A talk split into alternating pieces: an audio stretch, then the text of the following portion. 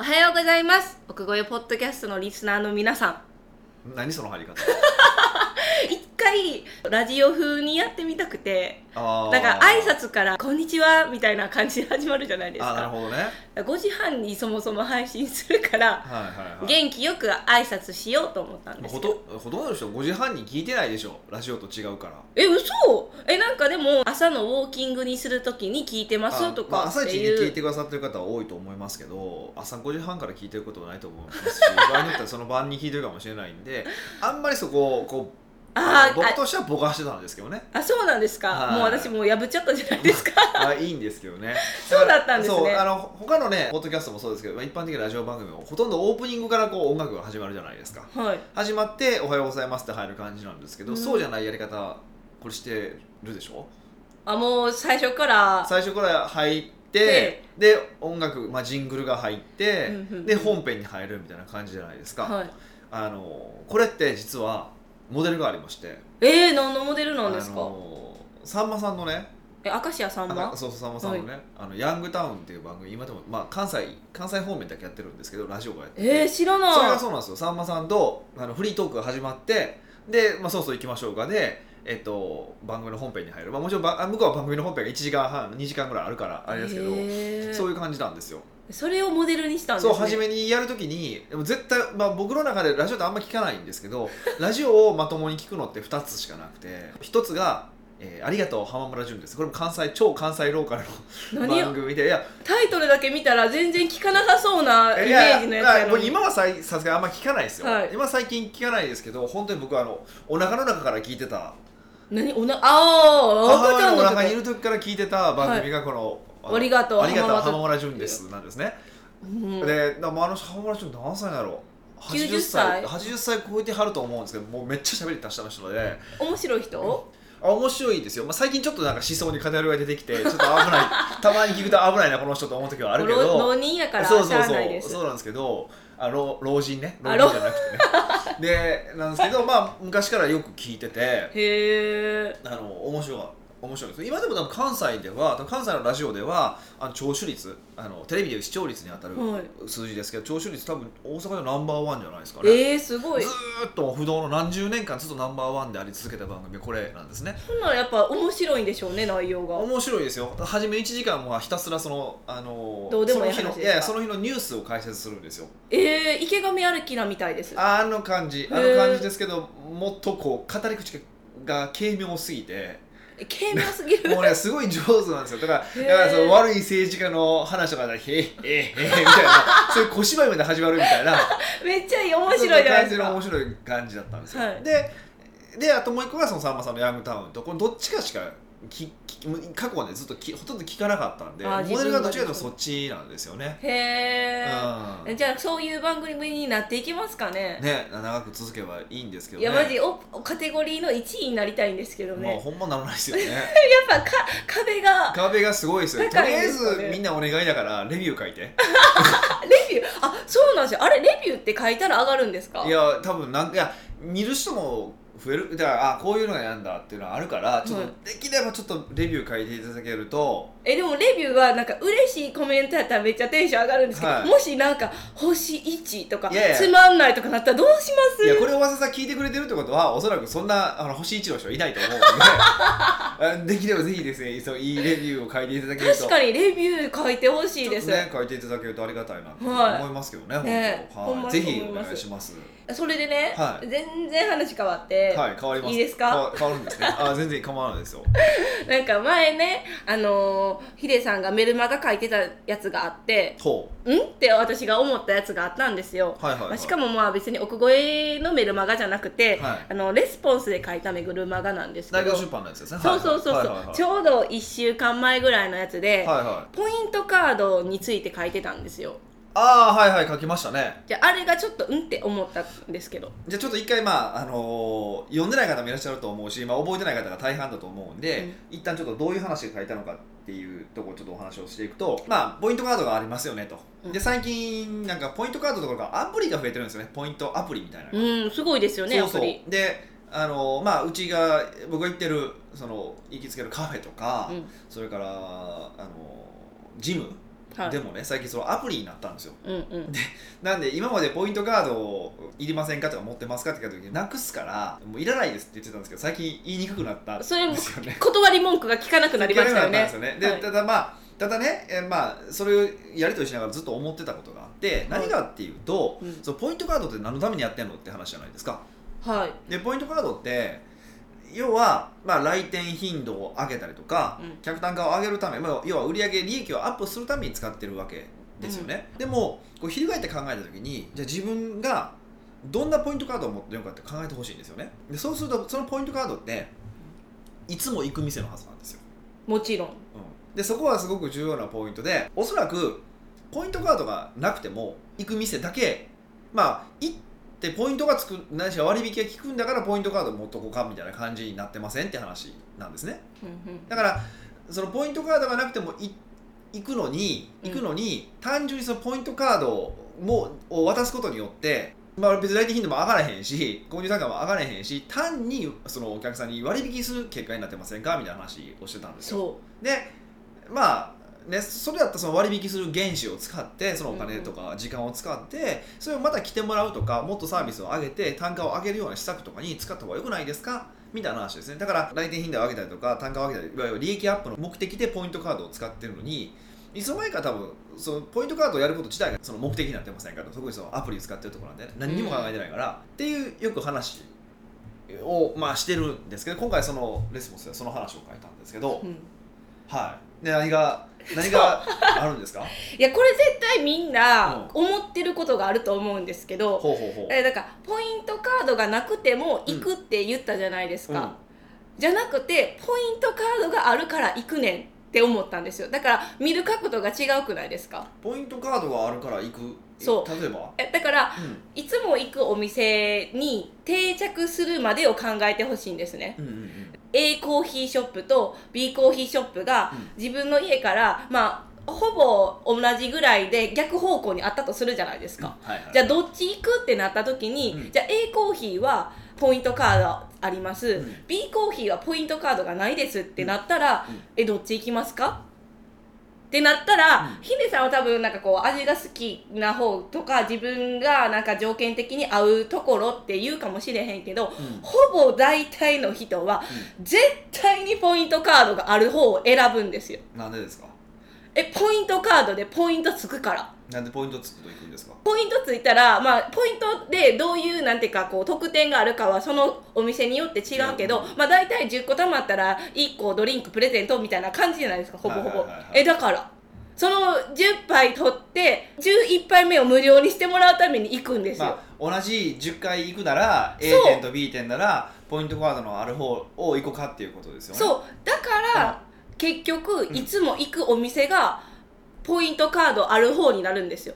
わかりますか？ああそういう考え方ね。そう。だから、うん。そもそもヒデさんがこうなくても行くやろっていう文章がおかしいんですよ。考えがおかしいんですよ。あおかしくないおかしくない。うん。じゃなね。なくても行くんじゃなくて、うん。あるから行くイコール常に行くお店に何年みたいな。逆プロセス。その考え方でビジネスをするとうまくいかないですね。何それ？なるなることない。いやってことはそれって何で店に来てくれてるかっていうと動機がポイントなんですよ。そうです。そうでしょ？ポイントが動機で来てくれるお客さんとじゃああこれ今度ビジネスをする立場が考えた時にね、はい。そういうお客さんがいる。まあちょっと僕それが全部だと思えないんですけどまあいるとしてもそうだとしたしたとして、それ仮定したとしても、そういうお客さんと付き合いたいのかって話なんですよつまり積極的に自社の良さを認めてくれて買ってくれてるわけではなくて、うん。ポイントを認めてくれて買ってるわけですよね。えそれそういう反論が来るからちょっと反論を用意してたんですよ。おさすが。いいですね。はい、でも結局私がずっと生きてて思ったのはうん。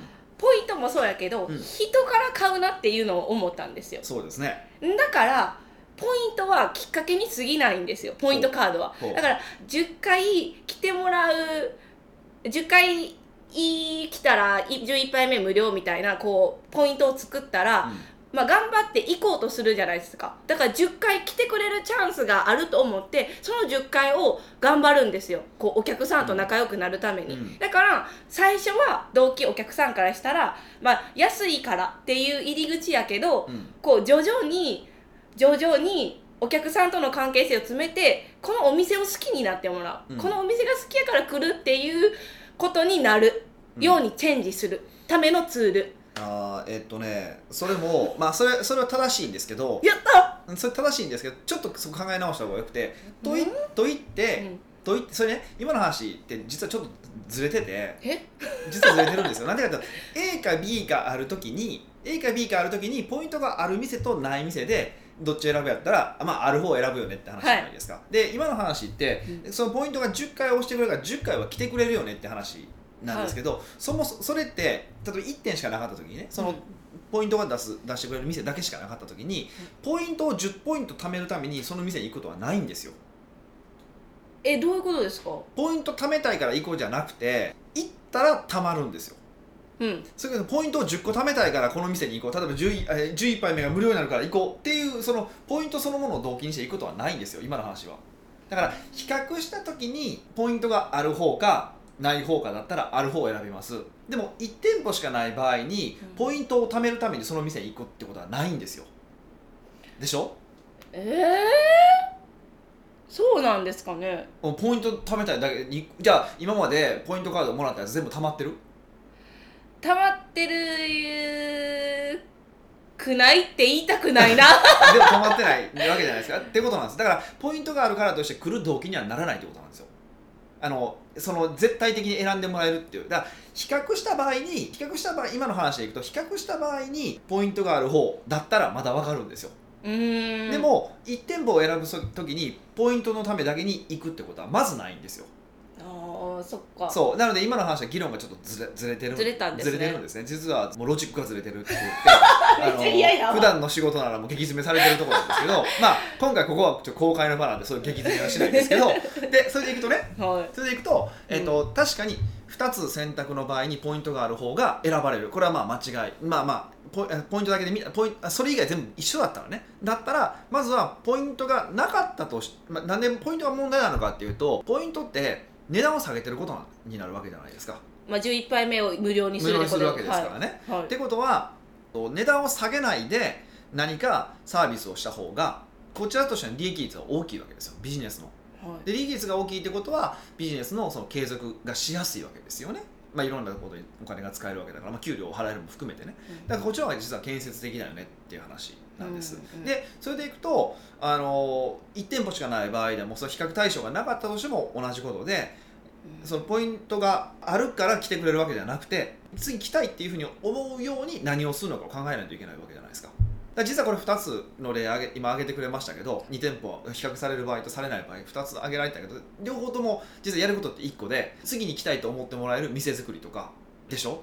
工夫ですよね。接客とかですよね。工夫じゃないですか、はだからそれがたまたまポイントカードだだったらいいんですよあそれにそのためのポイントカード。そうそうそのための方法にポイントカードだったらまあまあまあうんまだねありなんですよ。うん。でもほとんどの場合そうじゃないんですよ。とりあえずポイントカードみたいなにやってるんですよね。でそれでいくともうアプリなんてもう部の骨頂でで面白くてそのアプリね、使ってる会社いっぱいあるわけじゃないですか。競合も同じポイントカード使ってるわけじゃないですか、うん。うんじゃあ何の意味があるのって話でしょ？うん。っていう話なんですね。だから例えばポイントカードにするんだったらよく言うのは3個ぐらいにしましょうと。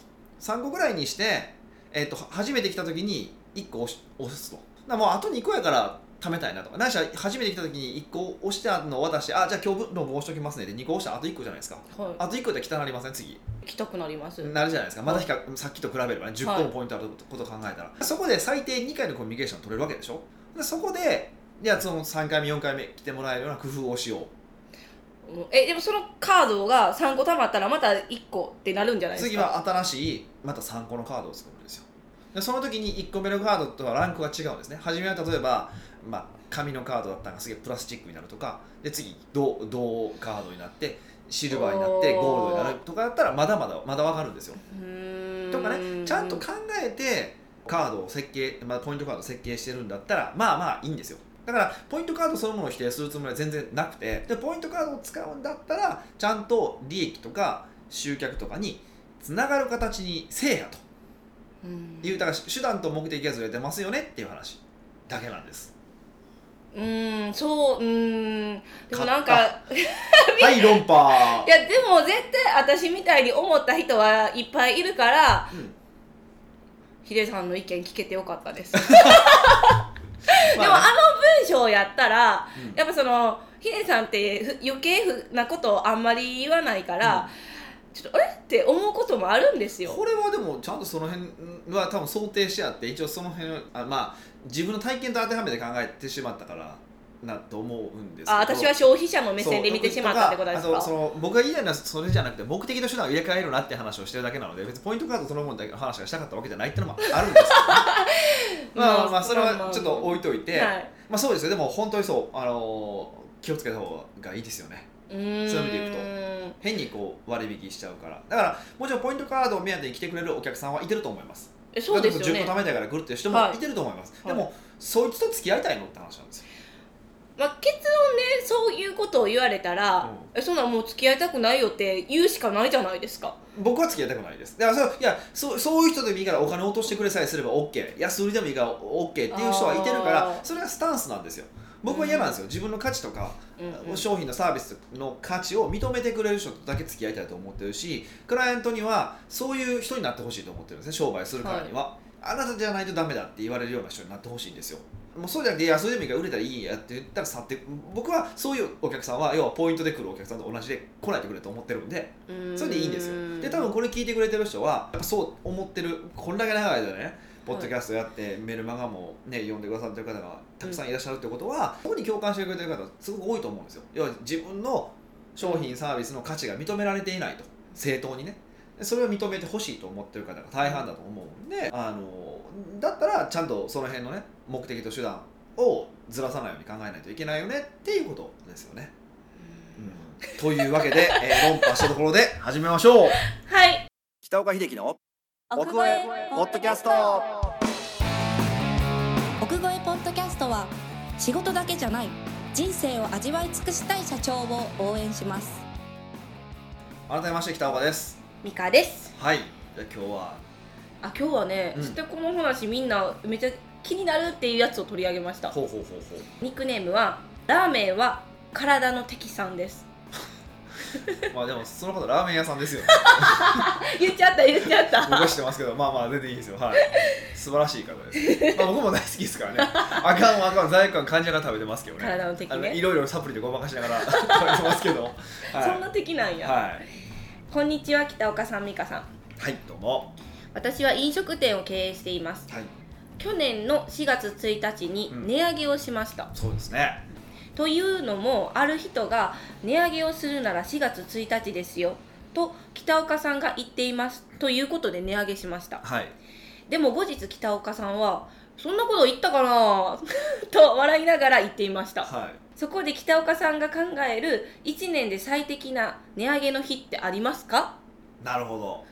めっちゃ無無責任みたいな感じじゃないですか。えだから僕がその人に4月1日がいいですよって言ったわけじゃないですよね、あーえっとラーメンは体の敵さんにね、うん、そうです、はい。別の方経由でそういうふうに聞いたって話でしょ。これね多分僕思い当たることがあるんですよ。え何ですか？何か？っていうと一昨年さっき一昨年消費税上がったでしょ8% 8%になったじゃないですか、い、つやったっけ？もう何年前か覚えてないですけど、うん。上がったじゃないですか、はい。あの時に消費税が上がるタイミングとかに値上げしたらいいんですよって言って。おー。っていうことは言った記憶があるんですよ。でそれで4月1日じゃないですか。うんうんうん。だからその時の話をそれ4月1日って理解してしまって4月1日っていうふうに伝わったんじゃないかなっていうふうに思うんで背景関係なくもう4月1日は値上げの日みたいな。そうそうそうそうそうそう。めっちゃいいじゃないですか。そんな日があればい。いいと思います、あともう一個まあネタ的に言うとねもし値上げして全然例えば制約率が異常に下がったとするじゃないですか、はい。じゃあ昨日はエイプリルフールでしたって言えるじゃないですか。あ多分これ今後付けですけどね。そうですよね。完璧そうですよ完ね全に後付けですけどね。まあそのそういうことじゃないんですかね。でもで僕は多分それ言った記憶ないんですよね。正直。だからその値上げ、えー、と消費税上げるタイミングでがそうそう。上げたらいいよっていう。って話はしたことがああるのでそういうことじゃないかなというふうに思うんですよね。人に伝えるって難しいな、うん、また聞きはやっぱダメですね。ダメですね。ぜひ直接聞いてほしいなと思うんですけど。えでも、うん。その1年で最適な値上げの日とかあるんですか？ああそれはね。え？もしかしありてますよ。何ですかあいついついつ？値上げしたいなって思った日ですよ。はあ全然あかんわ。え？求める答えじゃない。であの何が言いたいのかっていうとまあ、はいあのーね私がその一番初めにね、うん。こうやる施策クライアントにやってもらう施策の一つが客単価を上げる。まあ一番初めじゃないかな、まあ、2番目か3番目ぐらいですね、はい。まあ、かなり早い段階でやってもらうのがその会社の客単価を上げてもらうっていうことなんですね。でこの客単価を上げるっていうのはまああのー値段を上げることだけじゃなくてさまざまなやり方でねその単価を上げるってことを、まあ、やっていただくわけなんですけど、うん。あのもちろんそれは最終的に値上げっていうところまで持っていってほしいなと思ってるんですね。値段商品サービスの値段を上げるっていうことを。はい。でそれはいろんな意図があるんですけど要はやっぱ利益が大きくなるからですよね。ではい。利益が大きくなるということは結果としてその分こうお客さんへのサービスにもお金が使える。だから、えーそのお客さんにもっともっと定着してもらう、まあ、要は2度3度と買ってもらえる。っていうことになるわけじゃないですかで、えー、2度3度と買ってもらえるってことはお客さんの商売価値が上がるってことですよね。そこに音をそう一生でうちの会社にお金を落としてくれる確率が上がる自分の会社にお金を落としてくれる金額が増える、はい。ってことはより新規のお客さんを集めるのにお金もかけられるようになるわけじゃないですか、っていうふうに考えると値段を上げるっていうのが一番あの自分のビジネスをこう大きくしていくにあたって成長させるにあたって最も重要なことだと思ってるからなんですね。でもっと言うと値段を上げても選んでくれるお客さんっていうのはやっぱり自分ののその価値、ね、前半の話じゃないですけど価値を認めてくれるお客さんなわけですから、まあ、そういうお客さんの方が付き合ってても楽しいし、ね、やっぱ長くお付き合いしたいなと思えるしっていうことなのでやっぱ値上げはどんどんしていくべきだっていうことなんですね、へー1年に1回やっていくっていうのも変じゃないまあ、1んですか、年に1回やるとかはないですよ。そんなことはしないですよ。そんなことはしないんですけど、はい。で何が言いたいのかっていうと要はその値上げをししたいなとか、まあ、客単価上げたいなと思ってて先延ばしし続けてる人っていっぱいいてるわけですよね。あ値段上げたいけどうちの価値いやーでもなこれ売れへんくなったらどうしようかなと思うわ、っていうふうに不安いっぱいだも。んなまあ、不安はあるの分かるんですけど、うん。悩んでる期間が長ければ長いほど何が起こってるかっていうと値上げした後に得られる今いろんな果実をお話ししましたよね。リピートが増えるとか利益が増える、新規も増えるっていう果実を得られる時間が遅くなるってことですよ。うんまあそうですよね。お何も行動してないからでしょそううねそうそうそう。思うだけで。こういうの機械損失って言い方するんですけどそういう機械損失がずっと起こり続けてるわけじゃないですか。はい。ってことはなるべく早くしないとその機械損失がどんどんどんどん費用を追うたびに大きくなっていってるってことでしょ？今日やっとけば明日から利益得られたはずなのに。それをずっとずっと先延ばししているみたいな感じですよね。そうするとね1年2年3年下手したら5年とかなるともう積み上げるとほんま本当に数千万円。しかも値上げした分で全部利益ですからね、うんその利益が全部得られない。っっていうことにな,、なるわけなんですよ。はってことはその被害を最小限に食い止めるように何をするのかっていうと今日やることですよ。い、もう聞いた今日。そうそうそうそうそういうことでしょ。うーんこの放送日3月10日やからもうみんな3月10日に一斉に。いやいやいやだからまあもちろん実際にはその3月10日からねできるってことはないと思うんです、まあ、いろんな準備も必要だと思うし。あそっかノープランでやっちゃったらさっきのポイントカードになってしまいます。そうそうやしでですし例えば値上げっていうのはある程度センシティブなので上げた瞬間にやっぱお客さんが減るってこともありえるから、うん。じゃあその前に例えばシミュレーションちゃんと組んでみようかっていうのも一つそうだしないしはまあ別のねやり方で例えばその松茸梅をまず用意してみる上位商品を用意してみるとかすれば一定確率で上位商品を買ってくれるわけじゃないですか、うん。うんうんそうするとそれで平均客単価が上がるわけでしょ？そうですね。そうでしょ？っていうふうに考えたらあのそういうところからでもいいからその値上げへの一歩を踏み出すってことがすごく重要だってことです。うーんそもそもそのうん。値上げの方法がわからないんじゃないんですか、それは客単価アップテンプレート買ってください そうそうそういう話にもなるんだ思うけどはいはいはい。なんていうかだって値上げってもう値段をだから500円のものをうん。600円に上げることが値上げって私は思ってたんですよ。もちろんそうですね。はい。まあ、いろんなとこで、まあ、ヒデさんのセミナーに私も行ってるから、はい。もう聞こえてくるじゃないですか。いろんな話が。聞け。聞こえるんじゃなくて聞け、聞こえてくる時に、うん、あそうその500円を600円にすることだけが値上げじゃないんやみたいな、うん。いろんな方法論があるんやなっていうのはすごい感激しました。そうですね。だからそれなのでなので僕の場合客単価アップって使い方をしてるんですね言葉を値上げって言ってないんですよね。値値上げっていうのは500円のものを600円にすることが値上げじゃないですか、はい。でも客単価アップだったら1取引当たりの金額が上がればいいんですよね。はいはい。例えばハンバーガーを売ってるところにポテトいかがですか？って言って例えば10人に1人がポテトを買ってくれたらそれだけで平均客単価は上がるわけじゃないですか。でそこにさらにドリンクつけることができればもっと上がるわけじゃないですか、はいっていう話なんですよ。うん。やっぱりまあ私が経営してないが経営者立場ではわか多分マインドがわからないんですけど、うん。え絶対そもそもなんかやっぱ500円を600円に上げることがそのやるべきことって思ってそうなイメージなんですよ。まあそうですね。そういう方は多いかもしれないですよね。うん、だからまあまず認識として改めるのは値上げじゃなくて客単価アップっていうふうな、あの認識に変えてもらうっていうのが一番初めなのかなっていうふうに思いますね、うん。でその上ででもねそうやって上げていってもお客さんの反応変わらないんだとかこんなに利益増えるんだとかが分かってくればその時に今度お自分のそのサービスのとか商品サービスの価値をもっと伝えるってことにお金と時間を使ってほしいんですよ。要は客その客単価上がってるからその分利益増えてるから、はい。そういうことができる余裕が出てくるわけじゃないですか。じゃあもっと自分の価値が伝えられるわけじゃないですか。自分の価値が伝えることができればもっと値段高くても納得してくれるわけでしょ？うんそうですね。最終的にはね。はだからあのその時にちゃんと最終的な本丸として値上げもしてほしいんですよ。い。うんうん？じゃあ最初に値上げするんじゃなくて最初は単価を上げる。そうそう客単価を上げるってところを考えてほしいんですよ。えで値上げはどういう意味ですか？でも要は値上げはその商品そのものの値段500円の商品を600円で売るようになるのが値上げでしょ？はい、で最終的にそれをするんですか？最終的にはそういうふうにしてほしいんですけどそのためににまずは布石として客単価を上げていくっていうことから始めてもらえると上げやすいかなっていうことなんですね。だからその今日からだっていう話はままさにそのいきなり値段を上げましょう値上げしましょうっていうことではなくてまずは客単価を上げられるからうんうんそのね、ハンバーガーを売ってであればポテトを別に用意するとかアップルパイ用意するとか何でもできるわけじゃないですか。うん、サイドメニューを豊富にするでもいいし。例えばねセットメニュー売るとかでもできるわけじゃないですかそういうところから始めてもらってあいけるなと。うんで何しろそのための原資も入ってきたなと。お金がね、はい。とかまああと値段上がってる分ね時間も取れるから人使ったりとかして、値段ね時間使えるからそこで今度は何か価値を伝える。うん。価値を伝えることによってさらに今度は商品そのものの本体の値段も上げる。っていうふうにやっぱりしていってほしいんです。だから今日からやることっていうのはまずは客単価を上げるってことですね。値上げのための布石として客単価を上げるうん。まあそれなら別にそんな準備せんでも今ある商品で考えればいいってことですよね。でもできそうじゃないですかね。できると思いますよ。うん。できますよってだから言散々言ってるんですけどね。だから客単価アップテンプレートってご用意してるのもそうだし、うん。ああいうテンプレート通りねその通り行動してもらえば単価上げられるから、まあ、やってくださいよって話なんですけどね。